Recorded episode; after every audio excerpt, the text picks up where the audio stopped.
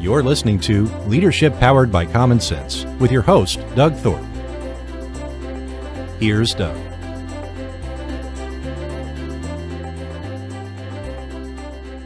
Hello again, everyone. This is Leadership Powered by Common Sense. I'm Doug Thorpe, your host, and today we're going to do a show that I've uh, been putting off for a while. No, I'm just kidding. We're going to have a show and we're going to talk about procrastination. That is serious. Uh, we're we are going to talk about that subject, and my guest is Mr. Eric Twiggs. Eric, welcome to the show. Hey, Doug. Thank you for having me. It's an honor to be on. Yeah, I'm very happy to have you. And this is a interesting topic that I often run into when I meet with my own coaching clients, whether they're uh, corporate executives or business owners. Procrastination kind of bites all of us at one time or another. We we get faced with a challenge and we just find a lot of reasons not to get there. So, um, tell us a little bit uh, about your background and how you kind of got into this interesting area of focus. I'm your procrastination prevention partner. I'm the author of The Discipline of Now, and I'm the host of the 30 Minute Hour podcast. And I help entrepreneurs to beat procrastination so they can make more money, get more done, and feel more confident. Now, the way I got into um, overcoming procrastination. It really it started back when I was in college, and I had this experience. I talk about this in the book. Um, I had this experience with my friend Donnell, and he and I at the time were a little different. He's all about his purpose. I'm all about the party. He's always giving me this hard time, telling me I need to get serious. And we had this one particular conversation. He's telling me to get serious, and I'm like, man, look, are you coming to the frat party with me or not? Um, several weeks go by. I don't talk to him, but then I get a phone call from his mother informing me that he was killed in a car accident.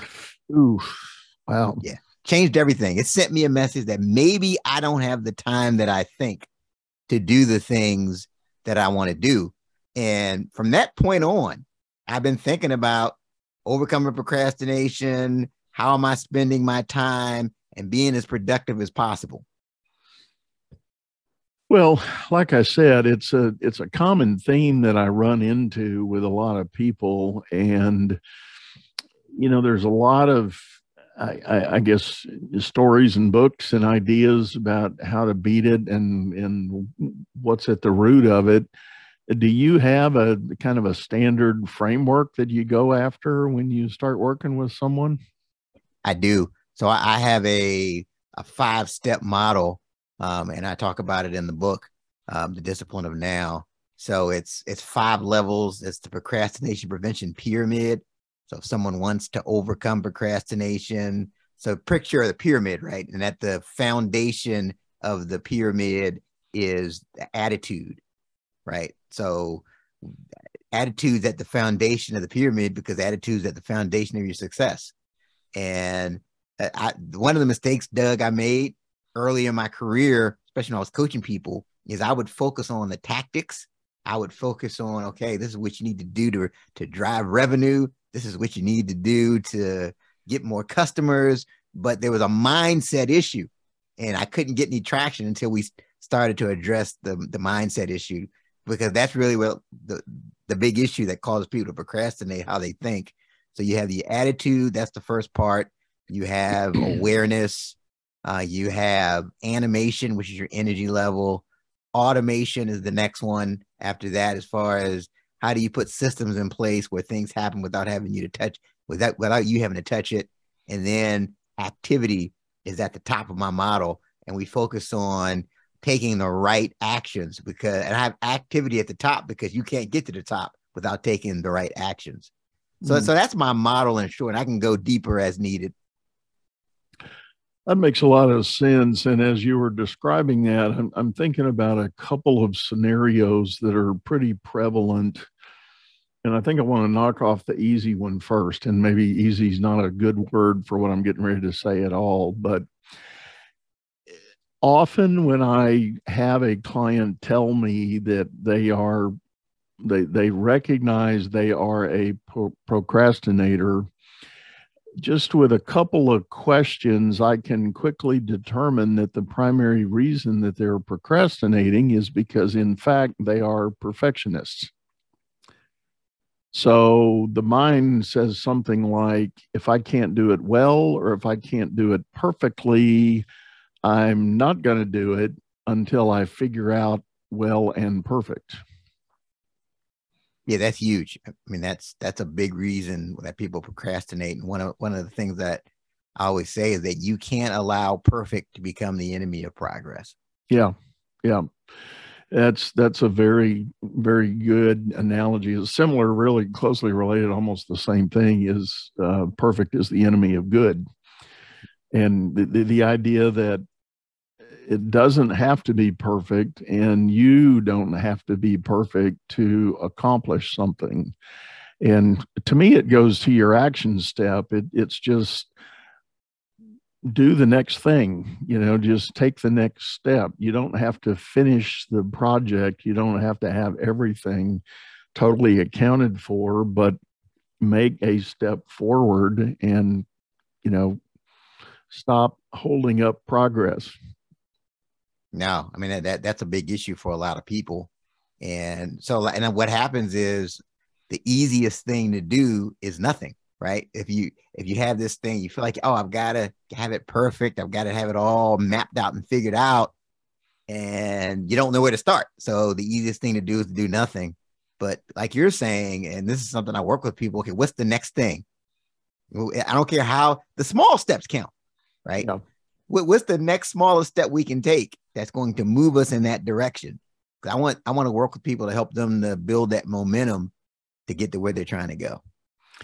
And what do you see? I'm shifting gears a little bit. What do you see with people that uh, might come to you and say, it, it's not really that I'm not getting anything done. I'm just maybe not getting the right things done because I'm just too darn busy. I don't have any time for anything new and different. so people know not to tell me that they're too they're too busy because there's no such thing as being too busy. It's it's really it's about priority, right? Because if something is important, you'll move he- heaven and earth to make it happen. And so w- one of the things I, I work with people on is this: is that clarity is the starting point of success, right? So we we, we need to be clear on what it is that you really want and that because most people well not most people all people if you really if it's something you really want that aligns with your values you, are going to make it happen. You're going to find a way to make it happen. You're going you're going to move in that direction. So they're being that being too busy that that's really that's not the real issue it, it's just um, amazing to me. I, I, went through a season recently with it just seemed every prospective client I met and talked to, that was the first thing out of their mouth. I'm too busy. I'm not, Doug, I'm not even sure I can hire you as a coach. I'm just too busy to take on another thing. And I was in a, I participate in a network of, of coaches in, in my area.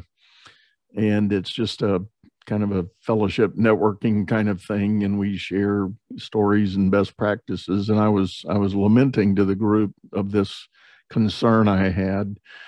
And one guy spoke up and he said all right i don't want to be morbid he said but why don't you try asking these people if you got diagnosed with stage 4 cancer would you find time to go get treatment? Yeah absolutely. And i went uh, okay, yeah, that's pretty dramatic, you know. Yeah. But to, I think it speaks to your point. There, there's time for everything. You just have to set your priorities. You know, it's interesting. So I have a background in automotive. I was a district manager, had 500 employees working for me and all that good stuff. And I remember I would have managers who would say that. I was, you know, you said you were going to make these follow up calls. What happened? Oh, yeah, I just, I didn't have time. I'm, I'm just too busy. But these individuals would take their smoke break like clockwork. I mean, the same times every day. And I'm like, well, how did you have time to smoke if you're so busy? Why? Because the, the smoking was a priority, right? It was a, they felt that urge. They were going to find a way and make the time to make it happen. Yeah.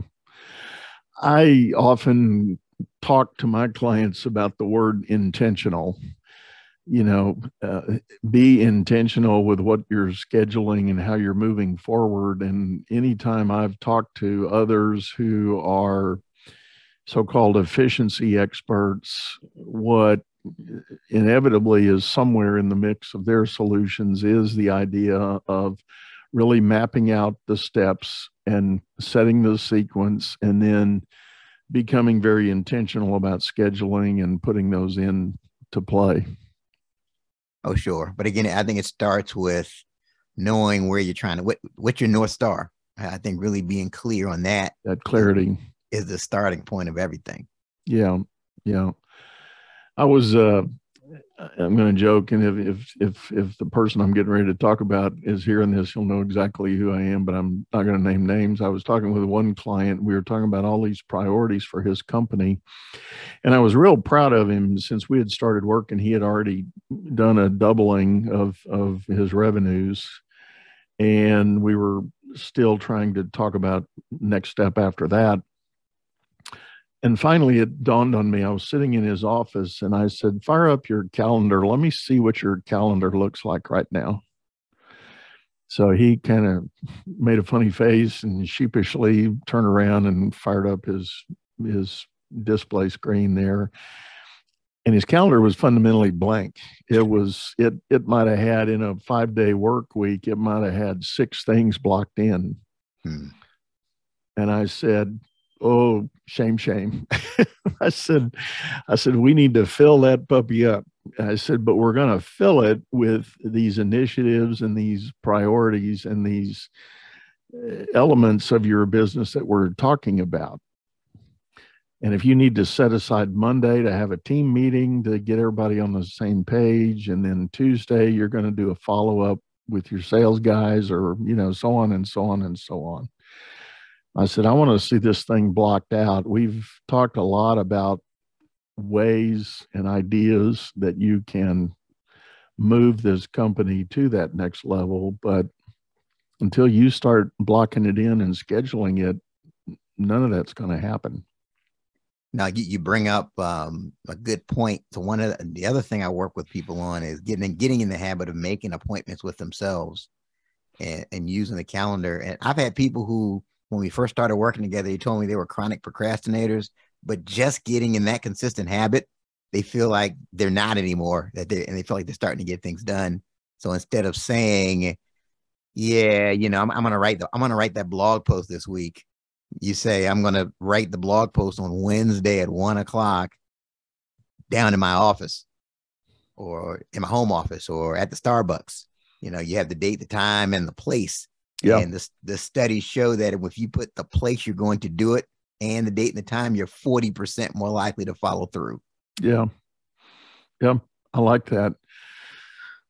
Well, sometimes the other thing to try to help people get in the right mindset about efficiency like this, I asked a question. I said, you know, love him or hate him, if you think about guys like Jeff Bezos and Elon Musk, how do they get so much more accomplished than you and me, you know? And people kind of scratch their head and they go, well, I don't know, you know. And I said, well, here's the deal. I said, it all comes back to time. We all, every human being walking the face of the earth shares one thing in common.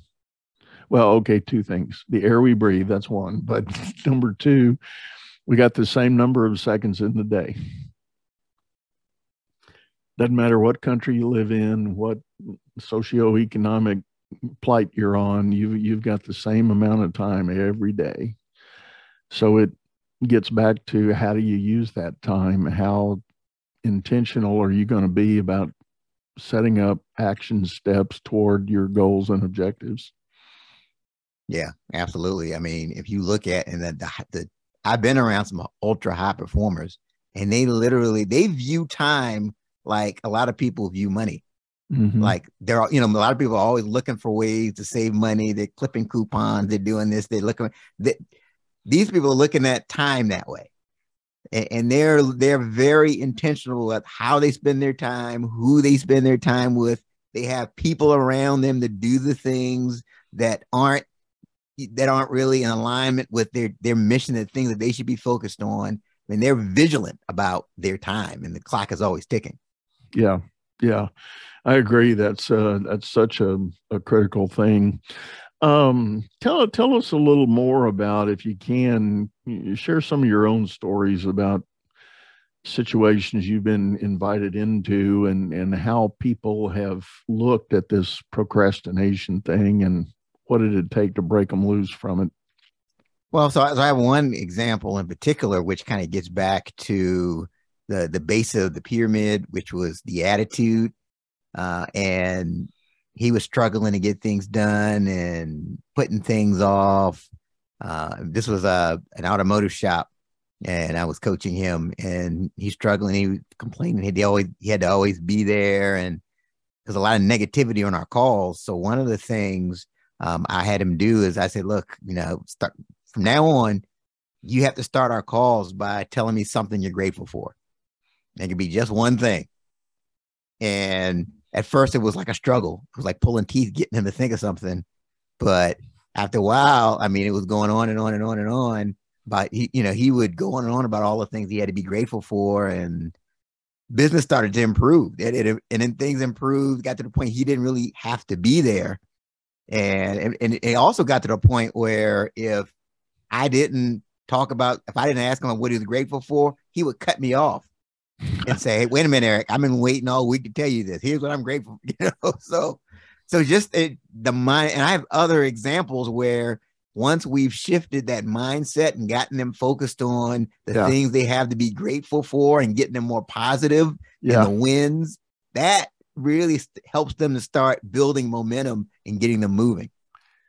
It it, it is so powerful. I um, I spent a lot of my early years in in banking and specifically real estate banking, and I've subsequently coined the phrase so if you're going to own a business or run a team, there's one piece of real estate that is the most valuable and most expensive and often hardest to manage. It's the six inches between your ears. if you can get a handle on that piece of real estate, you're you're going to go miles ahead of the next guy. Absolutely, yeah. I mean, it, it's mindset. You know that most of the most of it. If someone's stuck, it, it's a mindset issue. It's something with how they're thinking that's holding them back.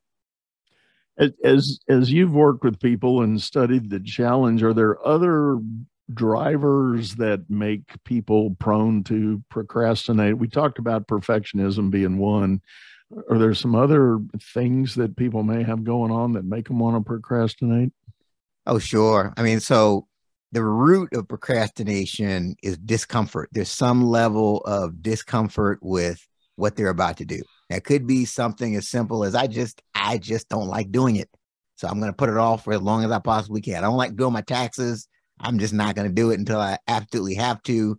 So it's about being aware. So what I found is like I've yet to meet someone who procrastinates on every area of their life, right? I meet people who procrastinate in a work setting, but at home, I mean, they are right on schedule, getting the kids going.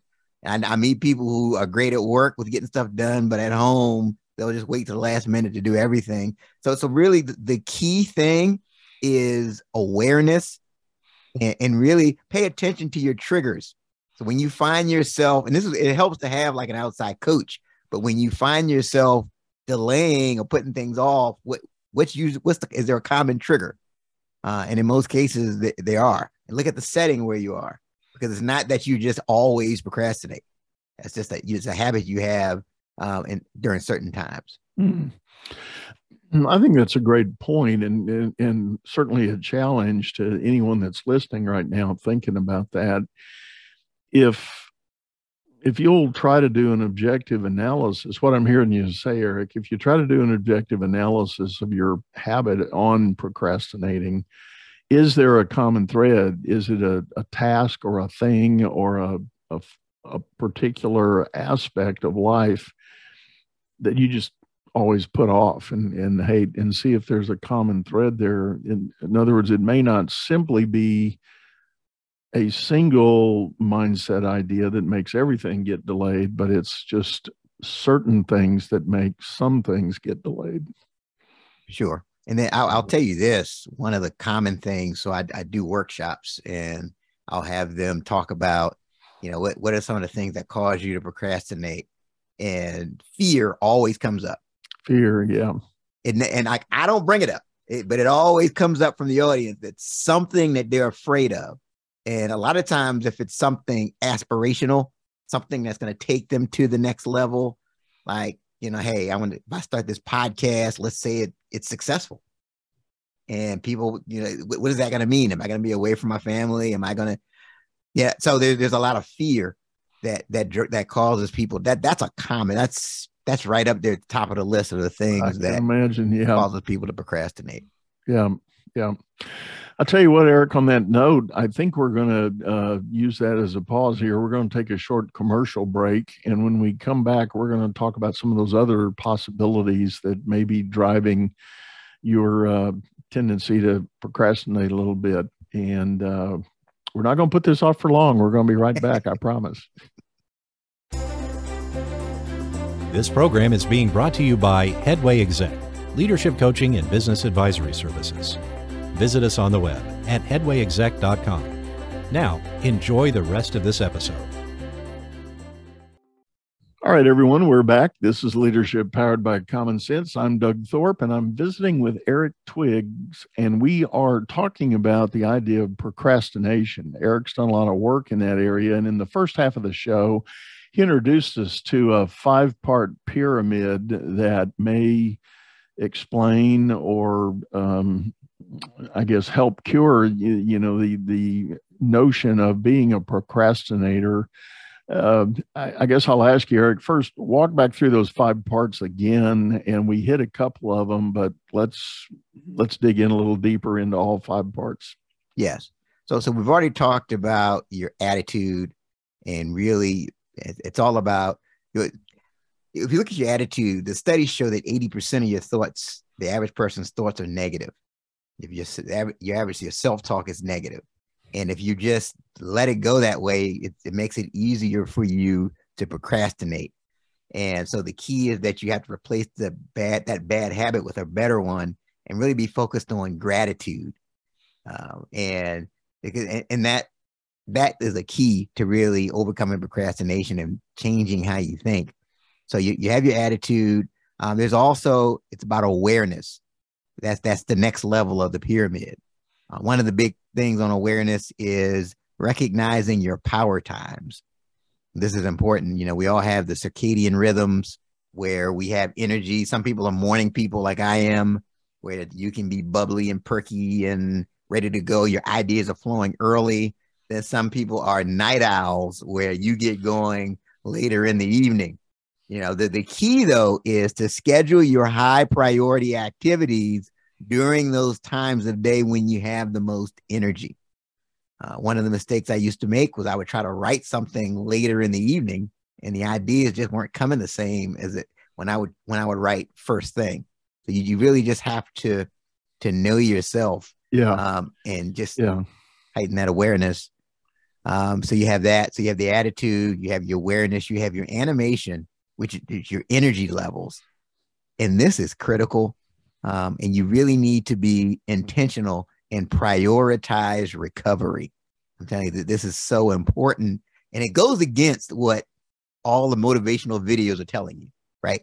Because all the motivational videos are telling you you got to work hard all the time. You got to grind. You got you have to get up at three o'clock in the morning. You have to do do all these things, but it's really you have to prioritize recovery And you really need to be strategic when it comes to how much sleep you're getting. You need to make sure you're getting exercise. You know, you need to make time for meditation and prayer and those types of things. Uh, and, and, that is so key. And, and, you'll notice when your energy, think about it, think about it. Think about when you're, if you're, if you're procrastinating, a lot of times it's a, during a time where your energy level is low. Yep right? Yep. Where you're just like, it's like funny. I, I caught myself the other day. I, I just didn't get it for whatever reason. I just didn't get as much sleep as, I normally do. Like I try to get, I had to get a minimum of six hours, right? I have a thing that measures the quality and quantity of my sleep. to, on this particular day, I got barely got five hours and it wasn't good quality sleep. And literally, like I could hear my my mind talking to me, like, "Oh, you can do that later." Uh, yeah. What's the use? Uh, I, I could just hear my my self talk. Wow. Yeah, was different. Yeah. So it's so important that we prioritize this recovery and make sure we pay attention to the energy levels that we have. It's interesting you bring that up. I've got a doctor friend. He's now retired, but he's a very dear friend, and we do a lot of things together. And he happens to be an avid runner, and he's always done that his whole life. He's 69 now, soon to be 70, still running, and he actually competes in triathlons of sorts, uh, shorter ones, but none none of the really extreme crazy stuff. But um, he talks about it. He calls it lavish recovery. You know, I'll, I'll call him and I'll say, "Hey, what are you doing right now?" And he goes, "I'm in the lavish recovery." I said, "What do you mean?" He goes, "Well, I."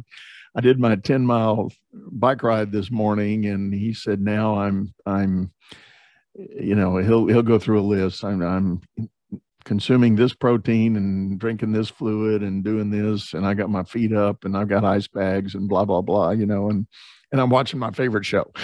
You know he's that's his version of lavish recovery you know and it's okay well i get it. But i mean he's still doing it at his age you know? Yeah absolutely i mean that's a perfect example. It's working because i mean you have to really be intentional about and then diet is a part of that as well. Oh yeah. Yeah, yeah. absolutely Oh, although on a humorous side note, my friend is he's he, his his BMI couldn't be over six or eight, something like. He's probably single digit BMI, I'm hmm. sure, mm. but um, man, he can pack the desserts. I mean, we go out to dinner, and I I can bet money is he's going to buy the biggest, most lavish dessert in in the place, and and he'll he'll wolf it down, but you know, he knows he's going to go out the next morning and he's going to burn about, you know, 3,600 calories doing whatever he's doing. And uh, so I guess that's the trade off. Yeah, for sure.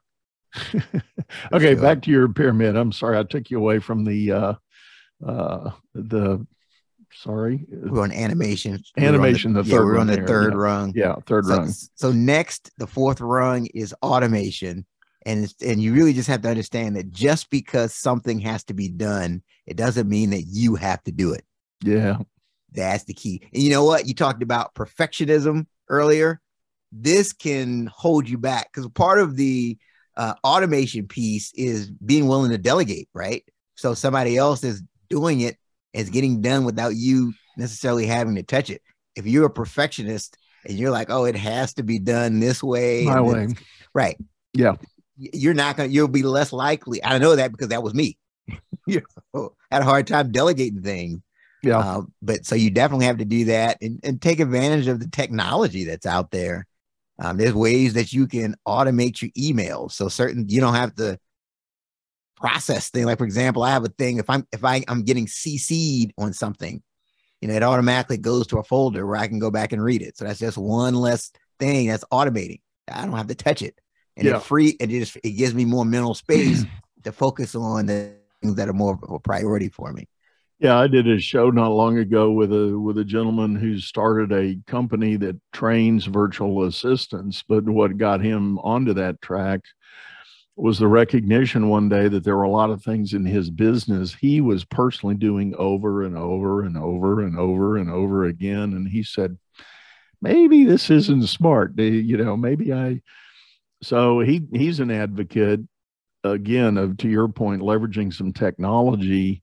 If he's got a process that he's decided he likes he'll sit and he'll shoot a loom video showing the process. If it's opening a screen and doing three steps here then opening another screen and four steps there and something else over here and some filing you know whatever he'll get it all documented in a video and then he'll hand it to an assistant and say learn this video. These are all now your tasks. I want you to do this every day when these things happen. You know the, this is the step. This is the procedure and i'm not going to do this anymore. Now that's great. That, that, that's great. And for me when i got my virtual assistant her name is esther it was a game changer. I mean she just she's fantastic I mean, she, Yeah. she does a lot of those things, sends out notices, schedules meetings, There's a lot of things. I don't have to touch it anymore. Yeah. Yeah. Okay, I keep pulling you off the pyramid. So we're on number four now. You you did the, the automation, right? Right. It's automation, and then activity is at the top. That's number five. Again, you can't. You can. You can meditate. You can hum. You can do all that, light candles. But at some point, you have to take action. right. Hope Right. is not an effective strategy. Uh, but but the key is taking the right action. Right. It's not about having too much to do. It's, it's about knowing what to do next. So it's it's about taking the right actions, the actions that line up with where you're trying to go. Um, and then also, like, especially if you're in a business that involves sales, the good thing is that numbers don't lie, right? So you, you have to know your numbers. So you so you may, if you do the math, you may figure that okay, every five contacts, you know, I, I'll get a sale. So you know you, you can do the math and say, okay, how many, if I want to get two sales a day, I need to make at least 10 contacts. So the bottom line is, did you make your 10 contacts or not? Right. So, Right. so that you, you have to know the numbers. And, and that's, so that's one of the things I help people with is we, uh, we, we reverse engineer, you know, we, we figure out what's the goal and then we work backwards to say, okay, what are the, what are those actions that we need to take? And, and, and that takes the emotion out of our conversation, right? If you didn't do your 10, we, we can't get upset that we don't have the sales, right? Yeah. So, yeah. so yeah, that, so that, that's the pyramid in a nutshell.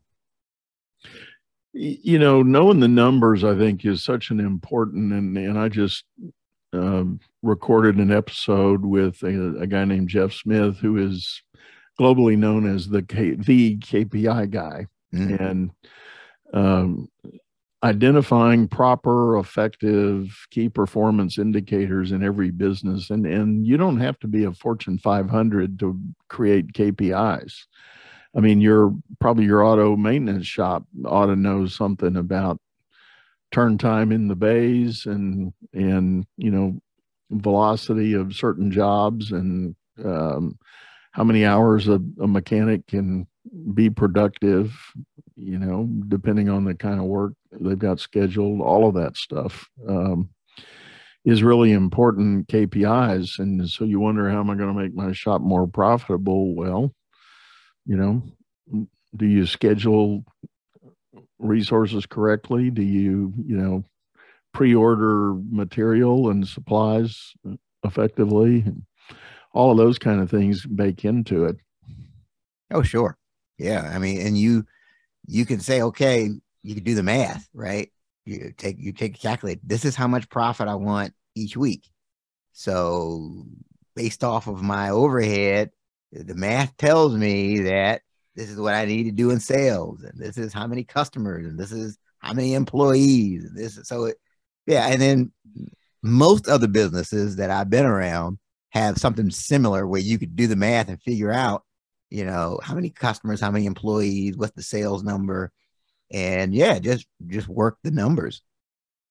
yeah yeah well so looking at the five part pyramid there let's let's go back to maybe some case stories what else do people offer up as I, I guess i'll call it excuses for why they're procrastinating or what's holding them back you, we right before we went on the break we talked about fear being a big one Mhm. sometimes and uh, let's lean into that a little bit what, what kind of fear are people describing when they bring that up in your workshops Well, you have the the common ones. It's fear of failure. You know, fear. You have fear of success, which we kind of touched on, and there's also fear of the unknown. Um, but but so when you get to the fear of failure, it's a lot of times we're asking ourselves these what if questions, right? Well, what if it doesn't go well? What if I don't hit the number? What if? What if? What if? And I, I think you have to change that question from what if to even if right and, and it, it's again it goes back to your mindset but so even if even if i don't get the account you know i'll learn the lesson and I'll be better for the next opportunity that I have. Even if I don't pass the test, you know what? I, I'll improve my study habits so I can get better. But so the key thing with the fear is understanding, you know, when you say what if, I mean, it's in the future, it's not in your present reality. Right. Yeah. If you think think about all these worst case scenarios, a lot of things that you've worried about in the past never were that bad. You know, yeah. a lot of time, most of the time, it worked out much better. I, I quote Mark Twain a lot, and one of his phrases that I love is he said, You know, as I look back, my life has been a whole series of horrible tragedy, most of which never happened. Exactly. Exactly. You think it up, you spin up, and you, you get fearful and frustrated and scared about what's going on and all the worst things that can happen. And most of those never do. Yeah, it's interesting. They uh, there was a study that was done. It's called you may have heard about this called the Legacy Project, and they interviewed all of these people that were in senior facilities and asked them if you you know look at your life what what's your biggest regret when you look back over your life? And the number one answer was the amount of time they spent worrying about worst case scenarios. Yeah. That was that was their biggest regret. And most you know most of the time that things turned out fine they spent all this time worrying and wasting that time. So. Um one thing it just came to my mind back to the basic idea of procrastination. I've worked with several companies that have described a culture that has evolved over time. They didn't say they agree they didn't set out this way but it became this way. And that is when they see an opportunity in the market they don't act fast enough. So they're procrastinating as a company but one of the reasons they're trying to squeeze the perfect analysis out they're trying to cover all the bases and, and run all the what if scenarios and, and massage the numbers and dig deeper for more data. And the usual solution to that is something you could call either a 70 or an 80% rule, meaning if we look at an opportunity and we go do our quick research and we come up with a 70% certainty that this is a good deal, we need to go do it. Period. Or an 80% certainty. Because the cost to find that other 20 or 30% of certainty is so great. It's much harder. It takes more time. There's a lot more resources that get spent finding those final answers for that extra 20 or 30 percent. And usually what's happened at that point is the market's gone away. Whatever the opportunity was poof it's gone. So they they exercise the classic uh, paralysis by analysis and missed the opportunity. When their early cut the 70% of information that was real easy to get their hands on said go. It's a good deal. Go. Go do it. So a couple of things there right? So i've worked several people i've worked with have military backgrounds. And one of the things they'll tell you in the military is that an effective leader can make decisions when they have imperfect information. That that's like a military thing. You may not you may have 70% right. and you just you you you've learned how to thin slice and make the call based off of having imperfect information. And sometimes, yeah, here's the second part of this is that sometimes the desire for 100% is really stalling in disguise because deep down you're afraid of what the next step may look like. Yeah. Oh, that's that's totally it. The fear factor is mm-hmm. is definitely the driver, at least in the, all the cases I'm thinking of there was this fearful mind because on one hand you could argue um, i'm talking about you know fortune 100 type companies where the in the green light to go you could be talking about a hundred million dollar transaction or a or a half billion dollar transaction. And you know yes you could argue if you're wrong about that you just cost the company a big chunk of change but again, if your if your initial analysis says seventy percent is all green, let's go do it. Um, the need to get that extra 30% is not going to change your decision much you know because in, inevitably if you're already 70% all green that 30% there's only going to be one or two reds in there and there's not otherwise it's all going to also be green and when they started focusing on this and really rehashing old decisions that got missed that's what they discovered all that extra work might have led them to another 20 or 25% of more green.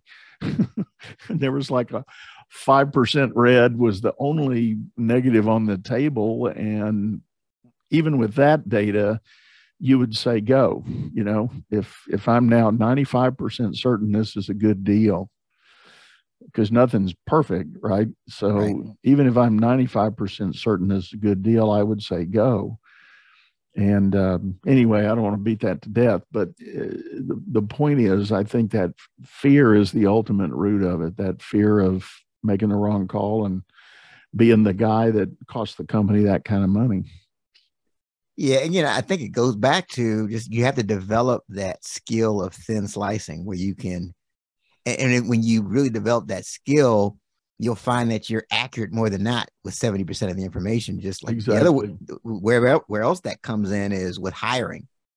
Like I've had in my in my career, I've had people that were higher up than me, and, and they could come in and meet a person and say, "Yeah, he's not going to work out because of X, Y, and Z."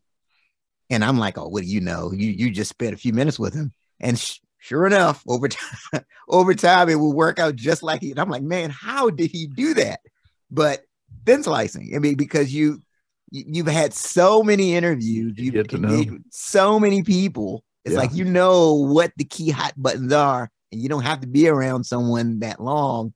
Uh, but uh, but I've seen people on the other side of that where they drag their feet and no, I don't know, and, and they end up losing out on a good person because it takes them so long to make the decision as far as whether or not they're going to make the hire.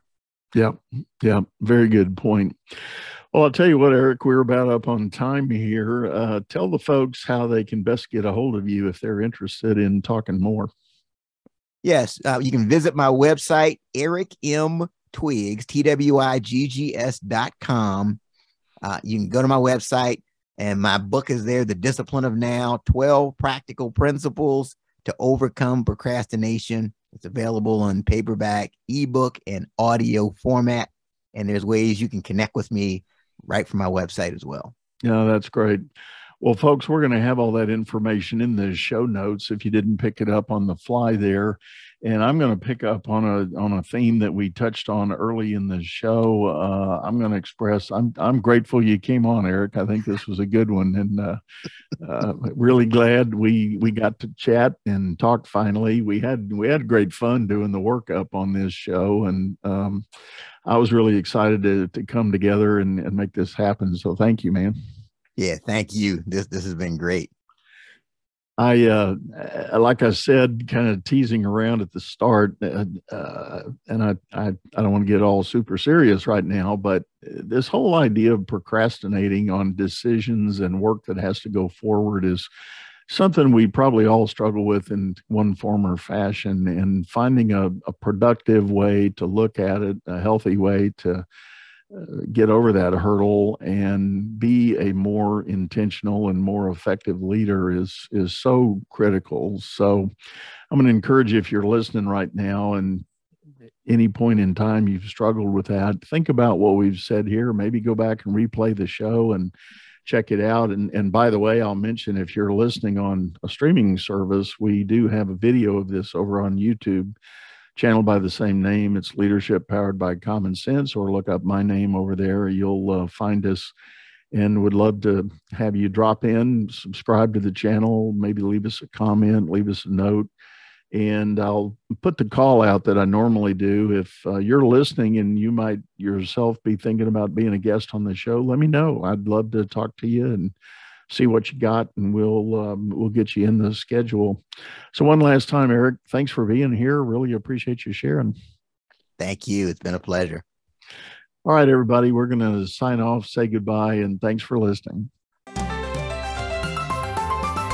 You've been listening to Leadership Powered by Common Sense, hosted by Doug Thorpe. If you would like to know more about the coaching and advisory services he provides, visit dougthorpe.com.